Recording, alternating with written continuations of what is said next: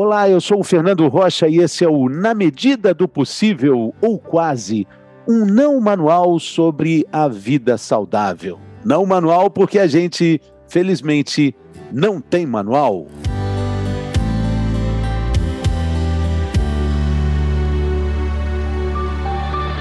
No entorno de cada mulher orbita todo o universo. Muitas vezes, a mulher deixa de lado os cuidados com sua própria saúde para se desdobrar em atenção nas múltiplas jornadas que fazem parte da sua rotina de todo dia. Mas quando chega o outubro rosa, chega também um momento de olhar com mais cuidado, com mais carinho para a saúde de quem é tão importante. A luta contra o câncer de mama é uma realidade para uma em cada oito mulheres em todo o Brasil. Cada uma com sua história, mas todas elas com a mesma esperança. A hashtag Ao Seu Lado Sempre é uma campanha do Hospital Sírio-Libanês para conscientização para o engajamento da rede de apoio do indivíduo com câncer. Essa rede inclui todos nós. nesse mês ela é marcada pelo rosa e leva informação para prevenir, para diagnosticar e tratar o câncer de mama. Não bastasse o impacto na saúde, sete em cada dez mulheres são abandonadas pelos parceiros quando descobrem a doença. E mesmo aquelas que passam por toda a jornada do tratamento e finalmente se veem livres do tumor, elas ainda lidam com as dificuldades que impactam a sua qualidade de vida e a sua sexualidade. É um elemento que é essencial para o bem-estar e também para a saúde. Nesse episódio, mais uma vez, a gente vai usar um remédio poderoso que se chama informação para falar abertamente sobre a retomada da vida plena e da sexualidade após o tratamento do câncer de mama. Quem participa hoje conosco é a doutora Tatiane Cunha, mastologista e ginecologista do Hospital Sírio-Libanês, e a psicóloga também do Sírio-Libanês, Patrícia Seta. Sejam bem-vindas, tudo bem com vocês? Gostaria de agradecer o convite, uma satisfação, uma honra estar falando aqui sobre esses dois assuntos, câncer de mama e sexualidade. Boa noite, é, Fernando. Boa, Boa noite, noite Tatiana. É um prazer também estar aqui com vocês hoje falando sobre esse assunto tão importante. É, é uma abordagem que a gente é, tenta aqui por um viés que nem sempre é muito abordado, né? O impacto de um diagnóstico é, na vida, na, na qualidade de vida e também na sexualidade desse universo de mulheres que recebem todos os anos um diagnóstico, né? Com certeza. Eu percebo, pelo menos no consultório, que quando a gente vai dar notícia para paciente, a gente tem que abordar muita coisa. Falar de tratamento, falar de cirurgia, muitas vezes cirurgias que são mutilantes. Aí acaba que esse assunto, tanto às vezes até para a própria paciente, para o próprio médico, para o próprio profissional de saúde, vai ficando de lado. É, é difícil arranjar um momento numa consulta que é tão difícil né, para abordar sexualidade. Eu acho que é uma das últimas coisas que a mulher pensa no momento que ela está lá recebendo um diagnóstico que é tão angustiante que assusta tanto. Né? Eu acho que se a gente chega e fala, olha, vamos falar de sexualidade, ela vai, não, pelo amor de Deus, eu quero saber se eu vou estar viva daqui a um tempo, né? Agora, é, Patrícia, a gente percebe que isso é importante porque em algum momento lá na frente dessa jornada isso vai ser muito importante também, né? É, considerando assim o número de mulheres que são abandonadas pelos parceiros, né? Você acha que esse é um item que deve ser discutido já logo naquele primeiro rol de assuntos difíceis, espinhosos, quando a gente fala dessa doença? Com certeza, Fernando, né? E o que a gente vai vendo também na prática é que às vezes muitos outros sintomas são perguntados, né, para o paciente logo no início, são explicados que poderão acontecer. E a gente já sabe, já é dado que muitos impactos na sexualidade acontecem pelo tratamento, pela autoestima, autoimagem que é prejudicada nesse, nesse período de tratamento, isso não é dito para a mulher necessariamente, né? Então, às vezes, se a gente pudesse dizer em todas as consultas logo no início o que pode esperar, né? A gente pode dar um senso de previsibilidade mesmo, né? Porque às vezes elas não sabem que isso pode acontecer. E aí, é, o que a gente acaba observando muito na, na, nas consultas é muita culpabilização, né? Da mulher pela sexualidade que está ali abalada, né? E que muitas vezes fazem parte da própria, do próprio tratamento, já é esperado que possa acontecer, né? E, e tanto até prévio.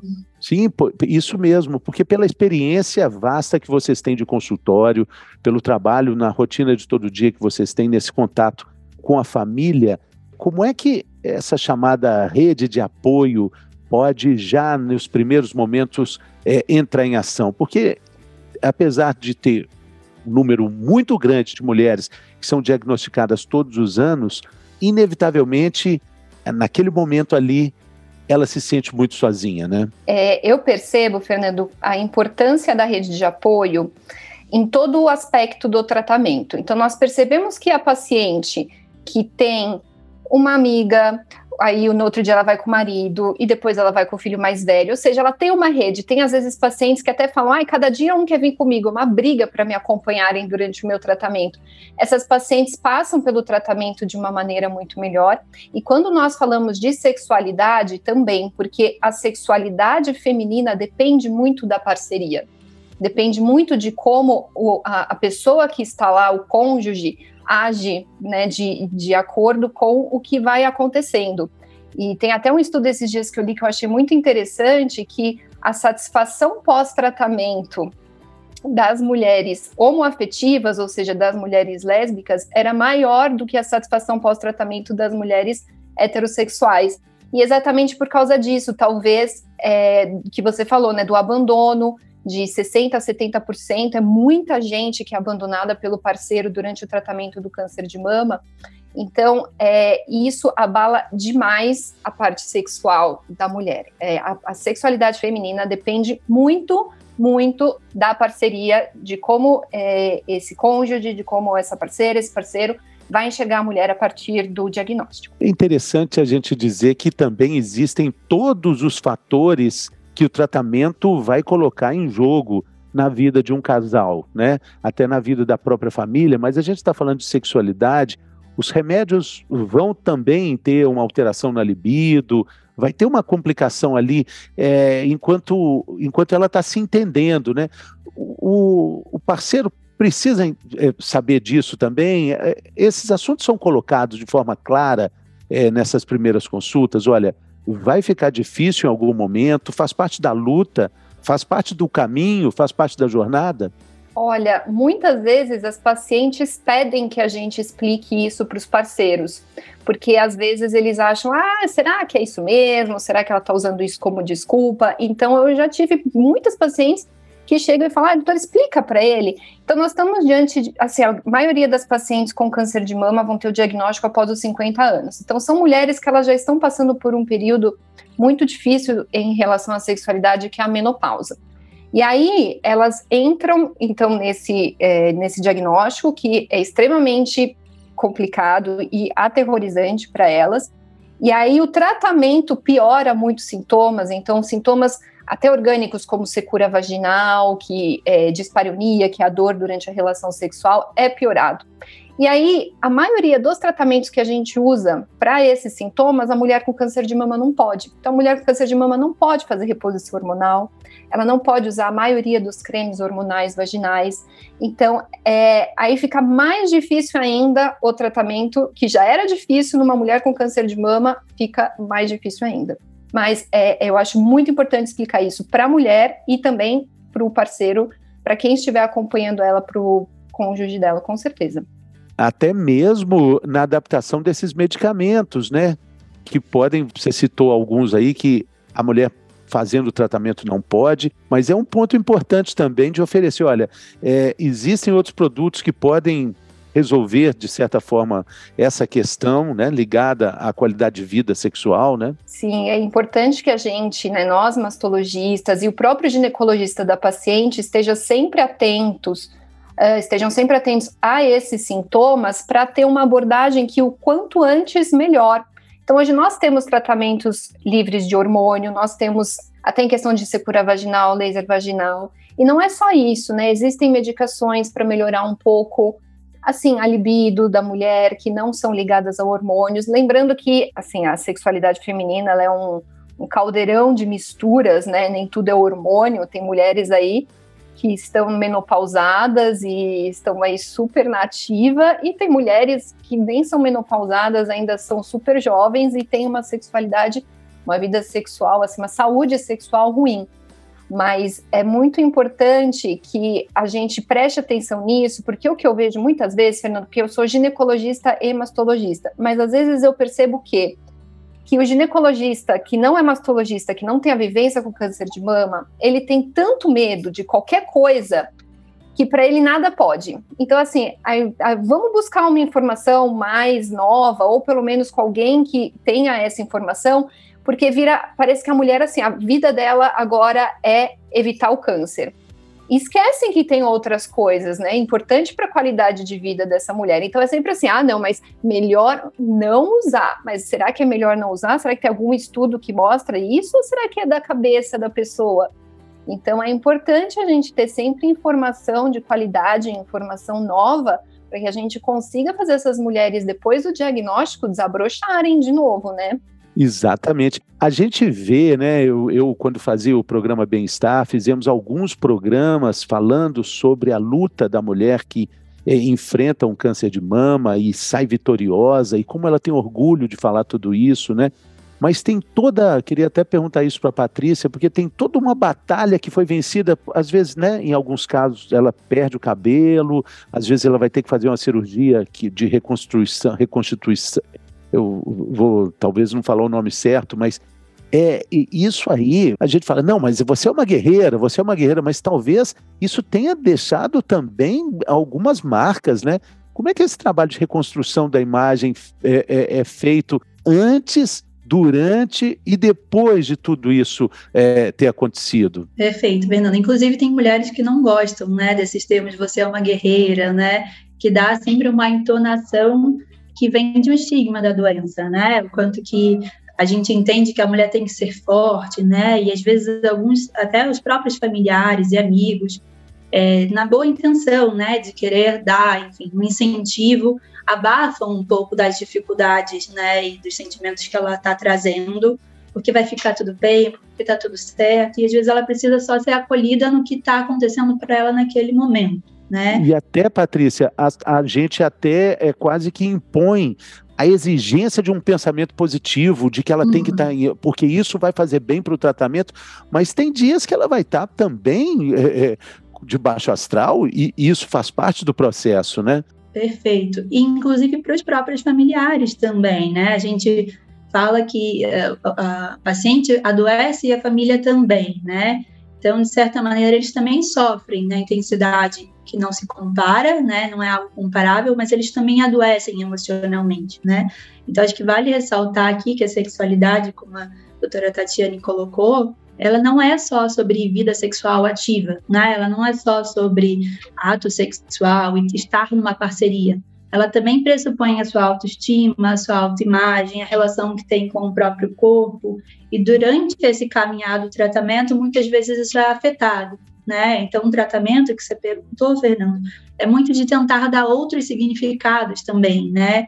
De auxiliar como é que tem sido das dificuldades, de trazer pontos que possam ser protetivos para essa mulher, inclusive a rede de apoio, né? Então, acho que era importante a gente tocar só nesse ponto de que tem algumas pesquisas que mostram como que redes de apoio, né? Então, relações, parceiros ou parcerias prévias a ao adoecimento oncológico, se ela é saudável, né? Se ela tende a ter uma abertura maior para a comunicação, para a expressão das dificuldades, ela tende a ser um fator protetivo durante o tratamento. Agora, se o contrário, se a gente encontra uma relação que é mais adoecida, mais fragilizada, isso pode até ser uma ameaça né? No sentido da mulher pressupor que talvez ali naquele momento eu vou perder o meu parceiro, a minha parceira, submeter a relações muito não prazerosas, mesmo com dor, para segurar um pouco aquela relação, que é um pouco que você está falando no início, né? Desses parceiros que, que abandonam a relação durante esse período. Então, é algo que pode ser tanto protetivo como ameaçador, a depender da qualidade dessa relação eu, eu, imagino também que eh, vocês devem ter uma percepção melhor disso, mas é, os problemas que estavam ali meio jogados debaixo do tapete, quando aparece o fantasma da doença e a perspectiva de uma luta que vai ser que vai ser travada, todos esses problemas voltam também, né? Com certeza, esses problemas afloram e principalmente os relacionados à sexualidade. É, eu percebo até no dia a dia do consultório, e isso não só pacientes com câncer de mama, mas o, o número de mulheres com problemas sexuais e principalmente mulheres que têm não têm conhecimento sobre a sua própria sexualidade e sobre a sexualidade feminina. É, elas não sabem que a resposta sexual feminina é muito diferente da masculina. É, as mulheres às vezes buscam algo que não existe, então elas vêm buscando, ah, eu quero ter desejo espontâneo todas as vezes, o meu marido cobra isso. Só que quando a gente vai estudar né, a resposta sexual feminina, a gente percebe que não existe desejo sexual espontâneo o tempo inteiro, igual acontece para o homem, que a mulher ela é muito mais no pensamento. Isso começa, aquele, aquela coisa que a gente já ouviu, mas sabe que começa a relação para a mulher começa muito antes do que começa para o homem, que é mais visual. Então, às vezes, as mulheres elas buscam coisas que não existem. E aí vem o câncer de mama, que a, a, além de ser assim uma doença que é estigmatizada, né, câncer, tem gente até que não fala, é aquela doença, né, aquela coisa, não gosta nem de falar o nome. Na mama, a mama ela é a representatividade da feminilidade, então ela representa a maternidade, ela representa o próprio erotismo e sensualidade, e além disso, é uma zona erógena para a mulher. Então, ela vai ter aí no, no câncer de mama e na cirurgia um baque triplo, e aí, às vezes, a gente ouve isso, inclusive das próprias, uh, da própria rede de apoio. Ah, mas tem que agradecer por estar tá viva. Mas a mulher perdeu a mama, ela perdeu aquela coisa. Ela tem que agradecer, óbvio que ela tem que agradecer por estar viva, mas ela também pode ficar triste e, e sensibilizada, né, pelo tudo, por tudo isso que aconteceu com ela. É, então, eu acho que a gente tem que aprender a ouvir essas pacientes e ouvir qual é a queixa delas porque a questão não é só deixá-las curadas do câncer e pronto, porque o câncer ele vai deixar cicatrizes na, na, na, alma dessas mulheres, além do corpo, né? E uma coisa que é muito importante quando a gente fala de sexualidade e câncer de mama é que a gente acaba só falando das mulheres que já têm um relacionamento estável. Mas muitas mulheres não têm, então elas vão ter que redescobrir a sexualidade delas depois. Como que vai ser para essas mulheres é, ficarem nuas diante de um parceiro que elas ainda não conhecem, que elas não confiam, como que elas vão falar com essa pessoa sobre toda a história delas, explicar às vezes algo que ela não quer falar com aquela pessoa naquele momento. Então abrange muita coisa, por isso, isso é muito nós esse é um outro, é um, é um porém importantíssimo, né? E você me falando isso aí, é, a gente, eu, eu, me lembrei agora também dessa nossa sociedade instagramável, né, de redes sociais a todo tempo, dessa felicidade tóxica que tem que estar presente uhum. nas nossas relações de todo momento, de todos os níveis de, de relacionamentos sociais, quando na verdade a gente também precisa se permitir olhar para, esses sentimentos menos comemoráveis e principalmente no momento de um olhar mais interno, né, que é importante fazer ter esse olhar sem essa cobrança de estar tá bem e feliz o tempo inteiro, mas com consciência de que existe ali por dentro um trabalho de autoconhecimento, de se perceber, né? Uhum. Acho que a, a, a, luta é exatamente essa, né? Se olhar para dentro para descobrir quem é essa nova mulher, né?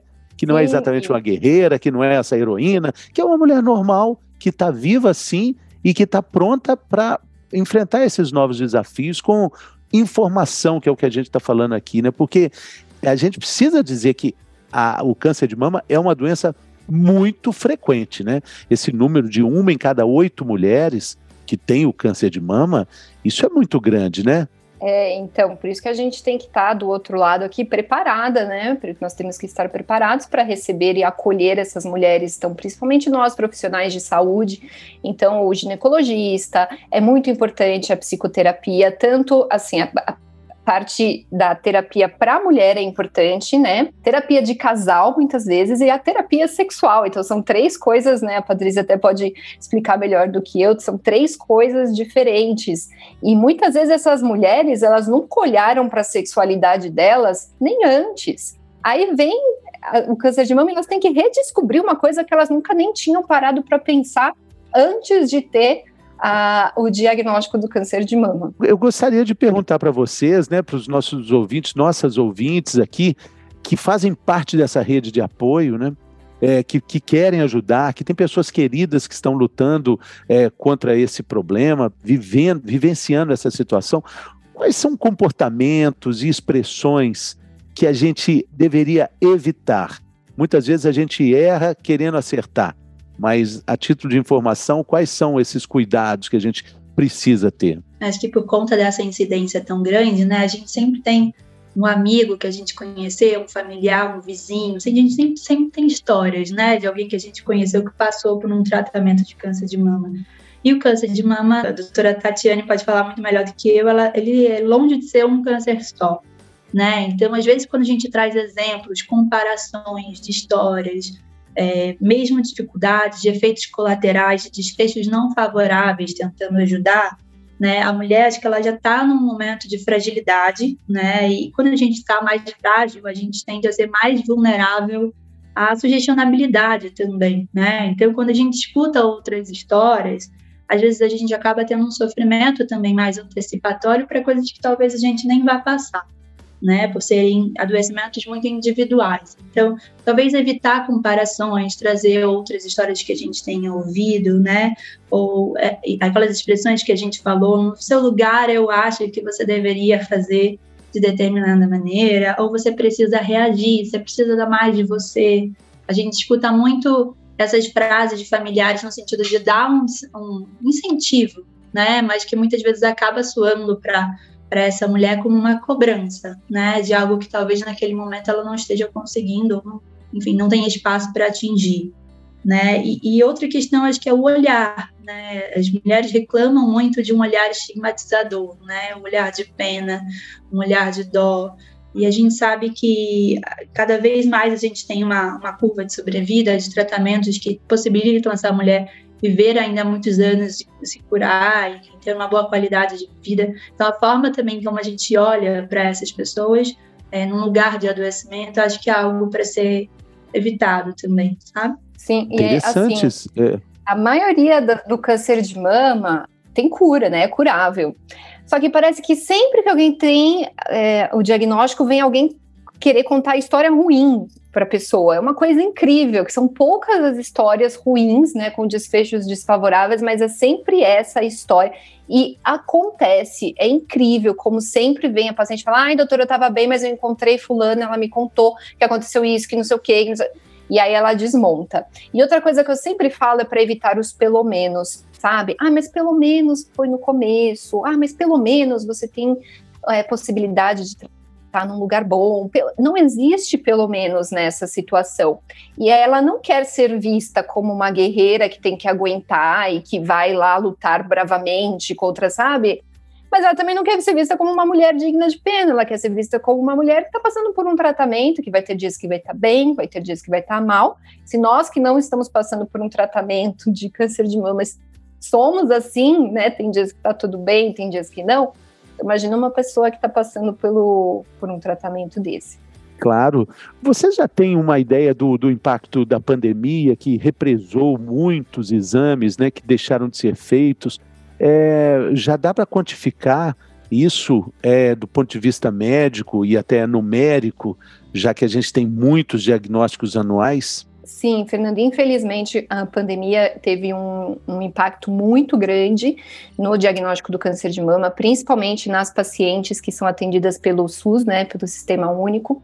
Então, aumentou o número de pacientes que, são, que estão sendo agora né, diagnosticadas em estágios mais avançados do câncer de mama e também em estágio já metastático, que é quando a gente já trata o câncer como incurável. Então, a gente vai tentar cronificar essa doença, né, vai tentar cronificar o câncer para que ela tenha é, conviva o maior tempo possível, mas a gente já não parte mais do pressuposto que é curável. Então, houve sim um represamento muito grande aqui no Brasil do diagnóstico do câncer de mama, tanto por, pelo fato de é, os serviços terem ficado, para, ficado parados, né, por conta da, da pandemia, e também pelo fato das mulheres terem ficado com medo de sair de casa para fazer é, os seus exames. Então, nós vamos perceber agora que vai aumentar muito o número de pacientes que vão precisar de quimioterapia, de, de cirurgias maiores e, inclusive, pacientes que infelizmente já vão ter o diagnóstico com metástase. É, agora, para, dentro da lista aí, né, que a gente falou de coisas que podem ser evitadas na,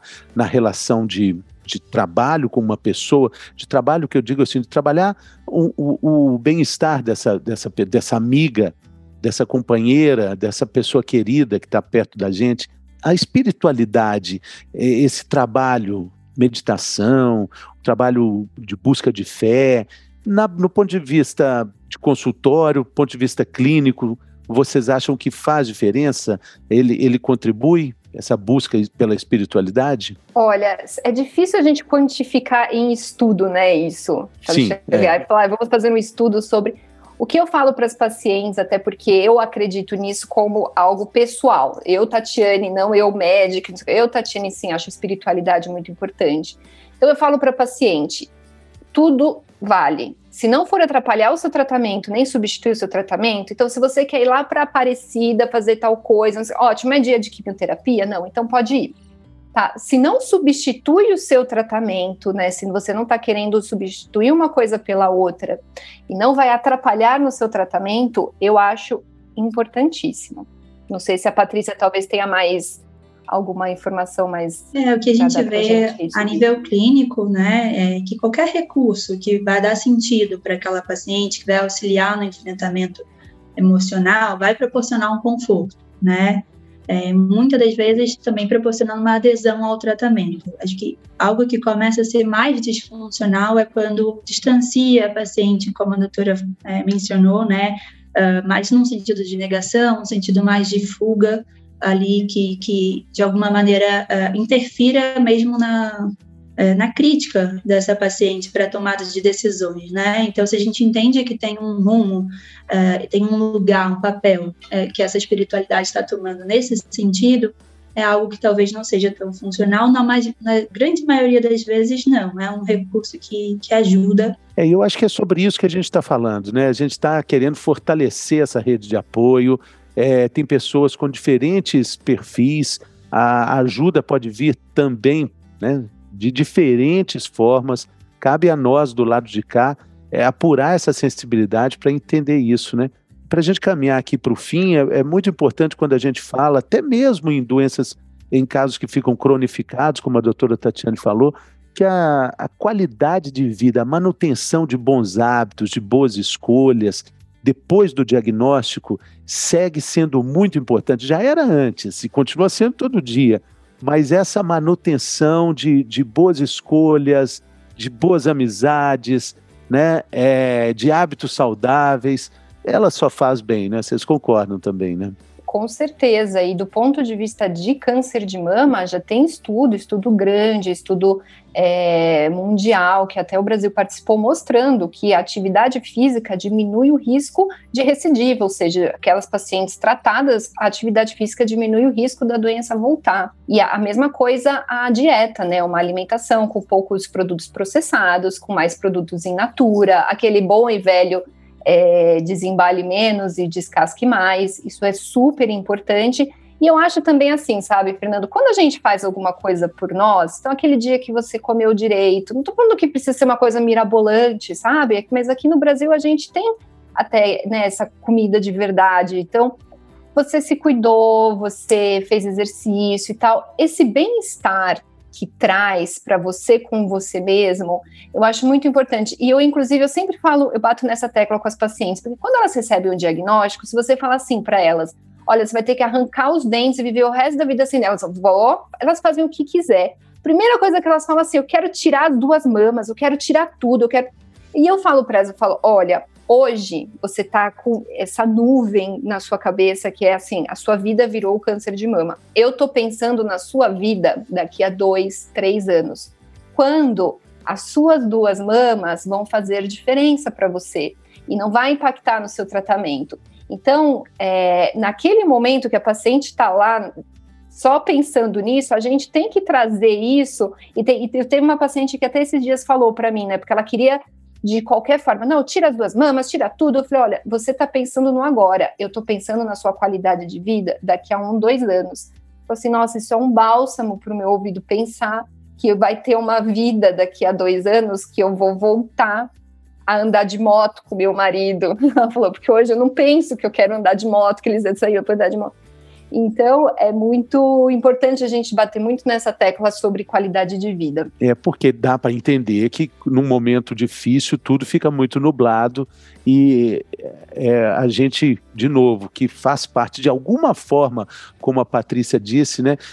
de, de, algum jeito a gente conheceu alguém, conhece alguém, ou infelizmente ainda vai conhecer alguém é, que está passando por isso. A gente precisa ter essa. A gente precisa enxergar o caminho para frente, né? Sem as nuvens que a paciente está enxergando, né? Sem o nublado do caminho, né?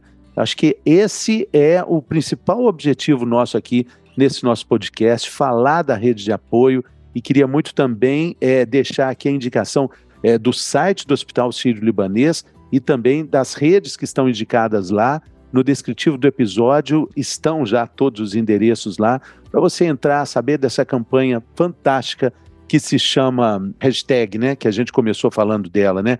Ao seu lado sempre. Acho que essa é a nossa mensagem, né? Dizer para a pessoa tão querida, para essa mulher que é uma pessoa muito especial, que tem um universo girando em torno dela, porque no entorno de toda mulher tem um universo, dizer, ao seu lado sempre.